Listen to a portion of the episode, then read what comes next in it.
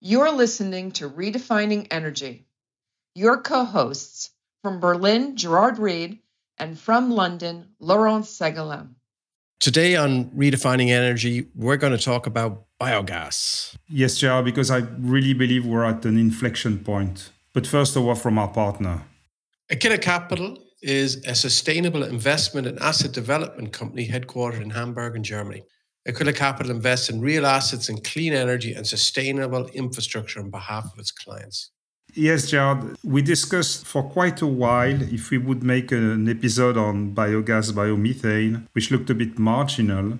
And then this year we've seen massive operation, massive players, B P acquiring Archaea in the U S for four billion dollars. We've seen Next Era growing their biogas portfolio. In Europe, Macquarie acquiring Bewa division in biogas. This is it. Things are happening. Listen, at the end of the day, we need molecules, and there are greener form of molecules than what we're getting at present from Russia. Right? We have to do whatever we can to push biogas across Europe, because let's be also be clear, there's only one or two countries where are really, really strong on biogas. And there's other countries that are just way behind. So it's a great opportunity to actually grow this in the next few years. Yeah, I've seen a few stats, and apparently we're only using five to eight percent of the current potential we have. And this is, as you said, this is homegrown, security of supply. And we used to import one hundred fifty B C M of gas from Russia. And the production of biogas is fifteen B C M. So it's going to take time, but we can really lever on increasing the production of biogas to compensate what used to come from Russia. If I look at where Ireland, where I come from, one quarter of emissions are actually methane emissions caused by cattle. Mm-hmm. So you sort of have to look and say, well, how do you do with it? Well, is there any way of capturing those emissions from cattle and using them? Absolutely, there is. Yeah. Yeah. And we have to look at stuff like that. And I know that means you might need to change the agricultural methods and stuff like that, but there is a huge opportunity. I think, you know, if I look at Germany or Denmark and compare it to U K, they also have multiples in terms of production that is coming out of Germany and Denmark compared to the U K. So there's opportunities across the continent. And it's in our own so, hands. And it's in our own hands, yeah. For our listeners, sometimes you hear about biogas, sometimes you hear about biomethane, and there's a difference. So biogas basically is made from the anaerobic digestion of organic material such as agricultural waste, manure, crop residue, or food waste or wastewater. But that gas, the biogas, contains about forty to sixty percent methane, so it's it's considered poor in methane content, and there's a mixture of other gas and C O two associated. So that's the biogas. You can use it as such, but the progress everybody's trying to do now is to produce what we call biomethane, where you remove the C O two and all those impurities, and then you reach a level above ninety-five percent that you can re-inject in the network, which of course is more expensive, but of much higher quality. So we need to discuss both biogas and biomethane. So I agree. I would just say to you, number one is you can take that biogas and actually burn it at source in some form of a gas generator, or you can also mix to a certain extent that type of biogas into the system as it is. I understand it's not as clean and it's not as efficient in terms of the burning process as methane, but little, every every little bit helps at this point in time. Yeah. That certainly makes more sense than injecting hydrogen in the network. Well, that we agree on. Right. So, right, right, right. Ja, can you talk about our guest? Yeah, Chris Huhn. Great to have him on the show. Chris Huhn was uh, formerly State Secretary for Energy in the U K. And at present, he's the chair of what's called the Anaerobic Digestion and Bioresources Association in the U K, among other things. But he's listening, he's been a real big proponent uh, and pusher of renewables in the U K for many, many years and knows the space well. So I'm really, really thrilled that he decided to come on the show. And he's a bit of a hero for the whole energy transition industry because he's one of the founding fathers of the Contract for Difference in the wind sector, the C F D. Kudos to him because the whole world is using C F D now as a way to price and finance renewables. Oh, no, no, without a doubt. Listen, anyone who's got a C F D, you don't have the problems of windfall profits that you have with, you know, owners of renewable assets in certain countries across Europe. Well done to him, no? Exactly. As I said, great to have him on the show as well. Fantastic. Okay, let's bring him on. Chris, welcome to the show. Great to be here. Thanks for inviting me. Well, it's great to have you, Chris. Maybe I could just kick off by just asking you, we're going to talk about biogas, and I'd love to just hear your view on the state of the industry today. And then at some point this week, we can dig into the details of the future and the technology and stuff like that. But just give us an overview of what's going on in biogas. The industry has suddenly woken up to the fact that there's a massive opportunity. There's a real buzz simply because what's going on in gas is so important globally and geopolitically. And for the biogas industry, it's an absolutely key part in Europe of the response to what is happening in Ukraine. The E U Commission has recognised that. It's one of the key pillars of the E U Commission's response, along with energy saving and emergency L N G import facilities. There's a real sense uh, that the time has come for this as a technology. It's a very old technology. It's been going for years and years. But actually, you can now make good money in biogas.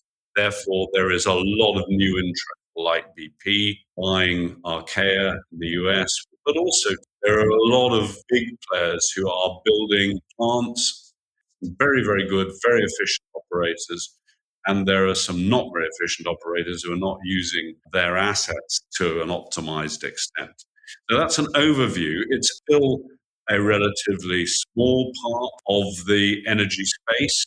Uh, but last year, we were up to about a third of the terawatt hours output of the nuclear industry. You know, it's it's non-negligible. And one of the issues that the industry has always faced is to get over to policymakers that you can actually have a big solution with distributed energy with relatively small players. I always like to say that, in a way, biogas is the sort of Dunkirk of the energy transition, because it's lots of little players, but it can add up to quite a big part of the solution. Chris, you raise a lot of points in which I want to dig in a bit further, but probably let's go into the economics. Am I right to think that, by and large, the L C O E of biogas is around fifteen to twenty dollars per M M B T U? And of course, when the price of the market was at ten dollars per M M B T U, you were fifty percent above or one hundred percent above, and hence looking for subsidies. And of course, when the price at forty dollars per M M B T U, absolutely no problem. So is it just about economics, or are there other factors which have been hindering the development of biogas? Because as you said it, whether it's crop residue, animal manure, landfills, they've been there for ages. They're quite big returns to scale. So the bigger plants are able to produce at uh, much more lucrative levels than, than some of the smaller plants. And that's not even taking account of some of the operational issues. But you're basically absolutely right. Up until the European gas price increase, you could not build a biogas plant in Europe without having either a very clear way of getting a return from your climate change levy or from the carbon pricing. And that was an essential part of it. Now we're in a world where the natural gas price is high enough to make good returns if you take the view that this is actually going to last a substantial time. And most of the people who are looking at this area do seem to think that's going to be the case, simply because of the way in which infrastructure is locked in and difficult to replace. So that is, I think, why you're seeing so many of the oil super majors being really interested in it, and why you've seen some big players who can be quite cautious. Normally, some of the Japanese trading houses looking at it. You're right that we're in a game changer for the industry, precisely because of what has happened with the Russian invasion of Ukraine and the impact on the natural gas price in Europe. Chris, can I just follow on from Laurent's question and just ask, like, how do you finance this plant, which really high capex, the, quite a lot of O and M? You also then have to sign up with a farmer or sewage plant as well to make sure your offtake is in place.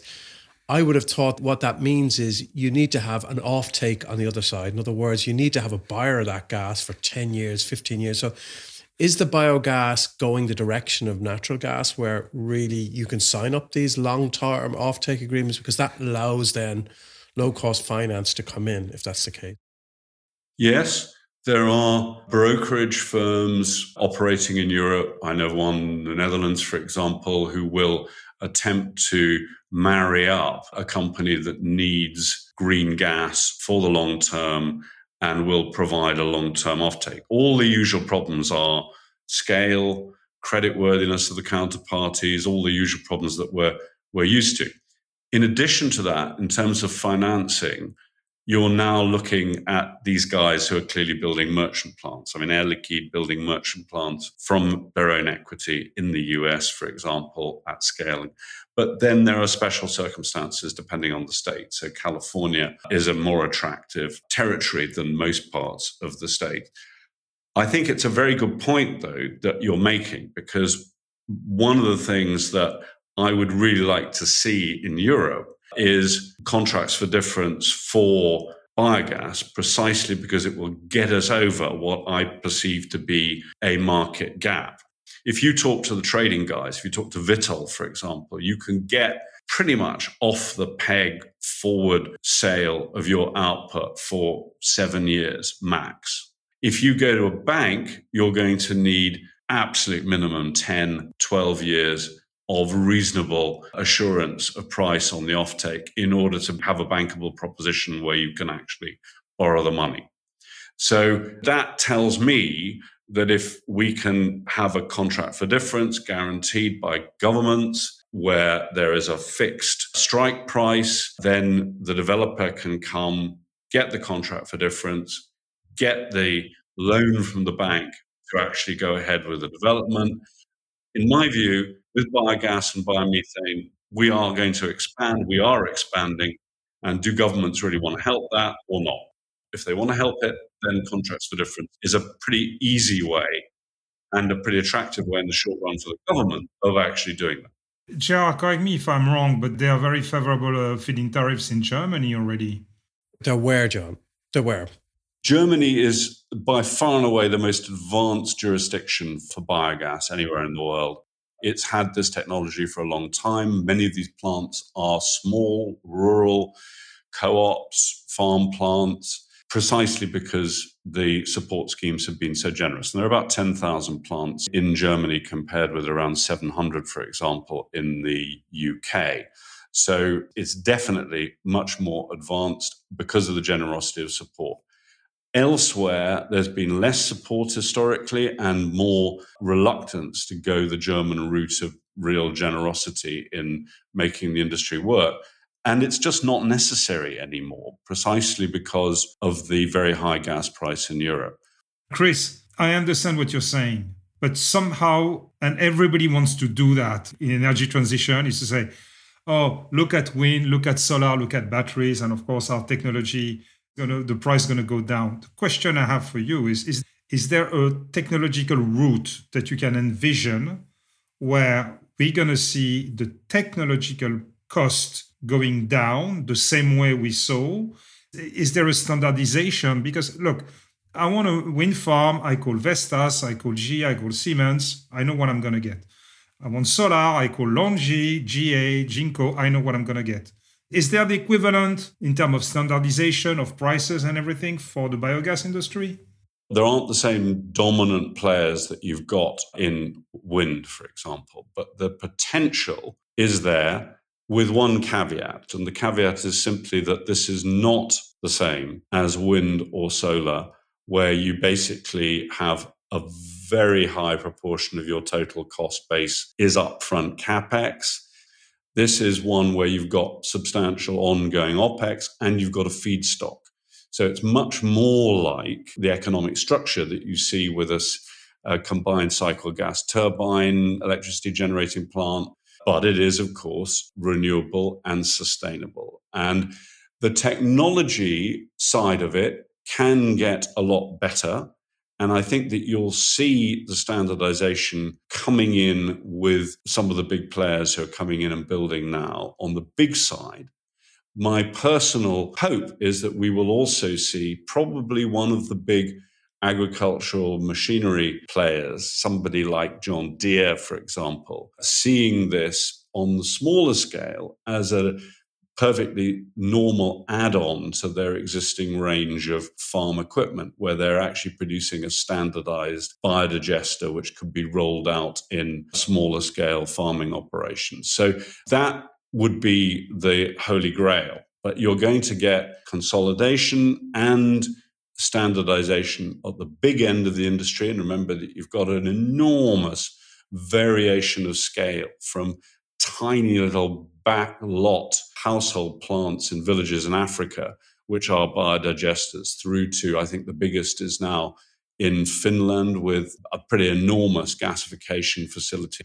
So you've got an enormous variation of scale.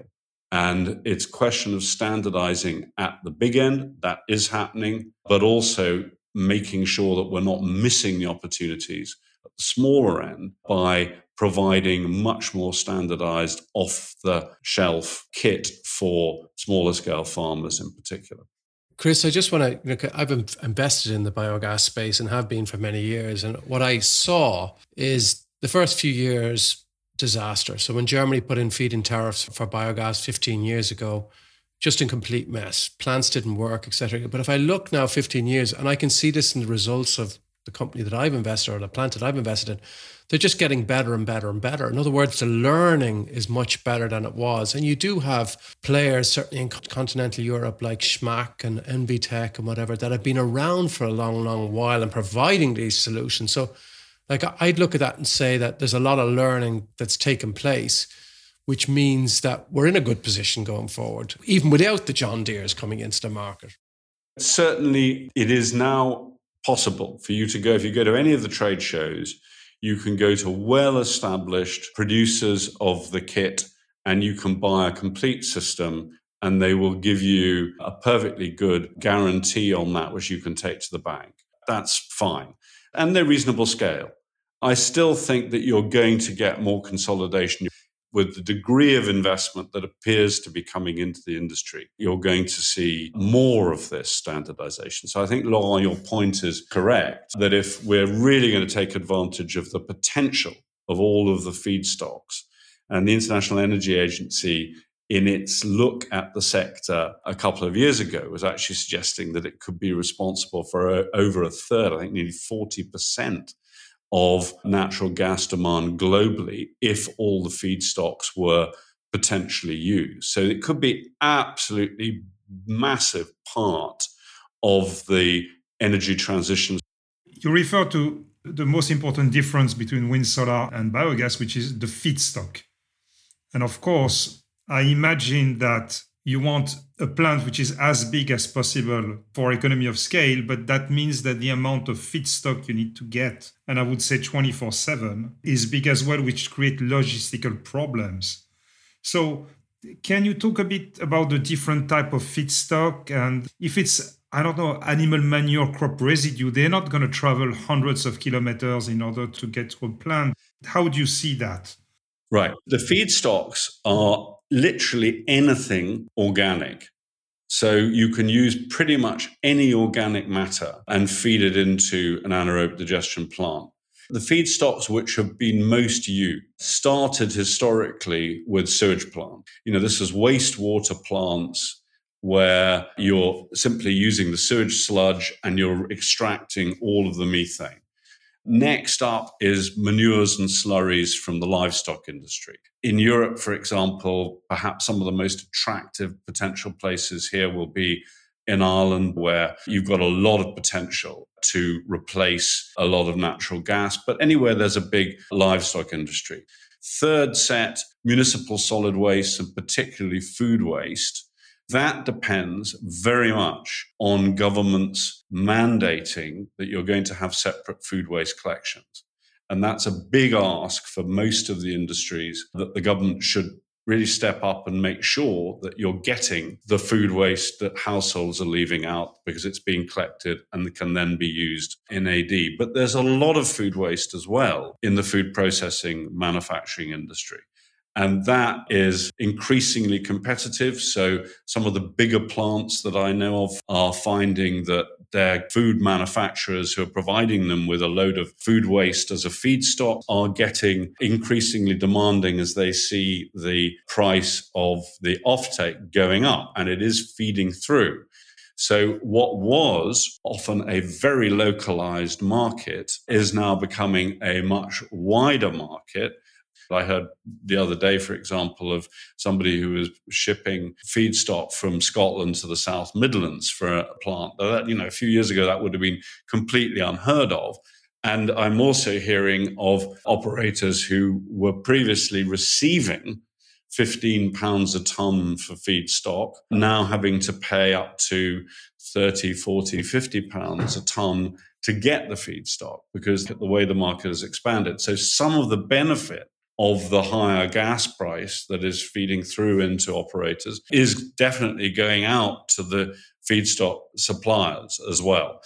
That gives you a, an idea that the economics can change, but the feedstock certainly, there are enormous still potential for feedstocks, some of which have to be mandated by governments. If they are serious about using the opportunities that are there in the biogas industry, they need to think through that side of capturing the feedstock in an economic way as well.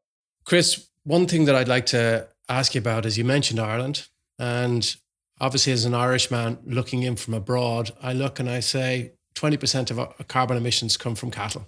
And it's sort of a no-brainer that Ireland should move towards biodigesters and, you know, even sort of take some of that grass and plant maize and use that maize to feed the, the cattle and also use the residue and biogas. Why is that not happening? Number one. And number two, then again, wider levels, not just Ireland. You gave the example of U K, Germany, and the, the number of plants in Germany compared to U K. What's the resistance to this? What's the resistance from governments and the, from the farmer community? Because it just seems to me, as I said, I use the phrase no-brainer. It seems to be a no-brainer. Well, the, the farming community is traditionally a very small C conservative community, and it travels at a relatively slow pace in terms of adoption of new technologies. What you're seeing, ironically, is some really much more rapid adoption in the U S, partly because if you look at the livestock industry in the U S, it's on a massive scale compared with Europe. If you are an, in the dairy industry in Wisconsin, then it makes an awful lot of sense. You've got a lot of cattle in sheds, and you've got a lot of manure and a lot of slurry. It makes sense to add on an A D plant pretty rapidly as a way of decarbonizing, but also as a way of actually providing you with a lot of your energy need. That's part of it. I think there's also been a reluctance on the part of policymakers to deal with what they perceive to be little industries. I remember going into battle as, as an energy secretary on behalf of all sorts of quite small scale solutions, which nevertheless add up to a lot. So, for example, run of the river hydro, which used to be in Europe, really quite a significant energy source before we all had national grids. And actually, we could get a lot of those sites back at relatively low cost, and it would make, in aggregate, really quite a substantial difference. Anaerobic digestion biogas is similar. Lots of relatively small-scale plants compared with what often ministers like is the big solution. We're going to build Hinkley Point. We're going to build Olkiluoto as a nuclear plant. But what they fail to take account of is that you can build a biodigester and you can build hundreds, thousands of biodigesters on time and on budget, given the planning and everything else, maybe two to three years. Whereas Olkiluoto is running ten years late, Flamanville, I think thirteen, massively over budget. So this is a small-scale individual solution, but it adds up to a big solution, and it's a much more reliable solution than some of the ones that policymakers have traditionally liked. Well, Chris, we share your enthusiasm. Modular, round the clock, which is really important, technology which is stabilized, security of supply. I mean, how more beautiful can it not be? Right now in Europe, it's what, like one percent of the gas comes from biogas and forty percent from Russia.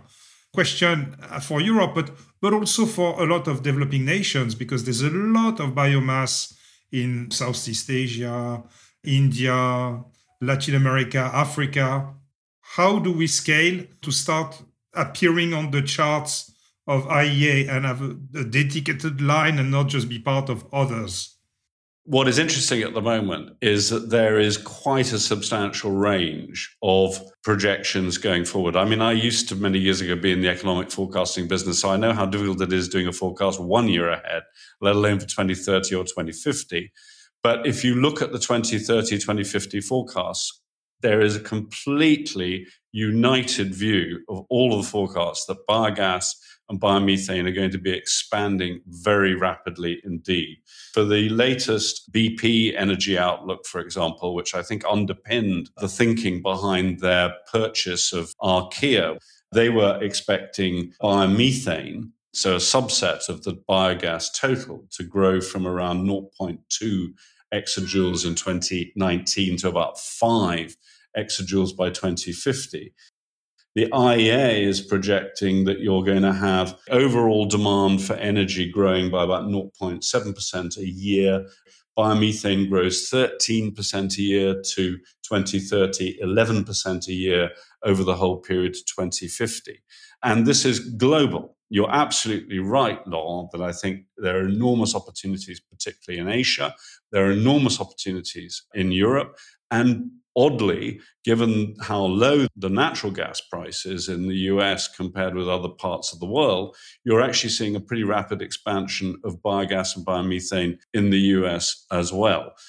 The only issue is how quickly the sector is going to grow. And that will require support from governments on things like mandatory collection of food waste and so on. Or is it going to be another important but not absolutely game-changing sector? And that's really the, the issue.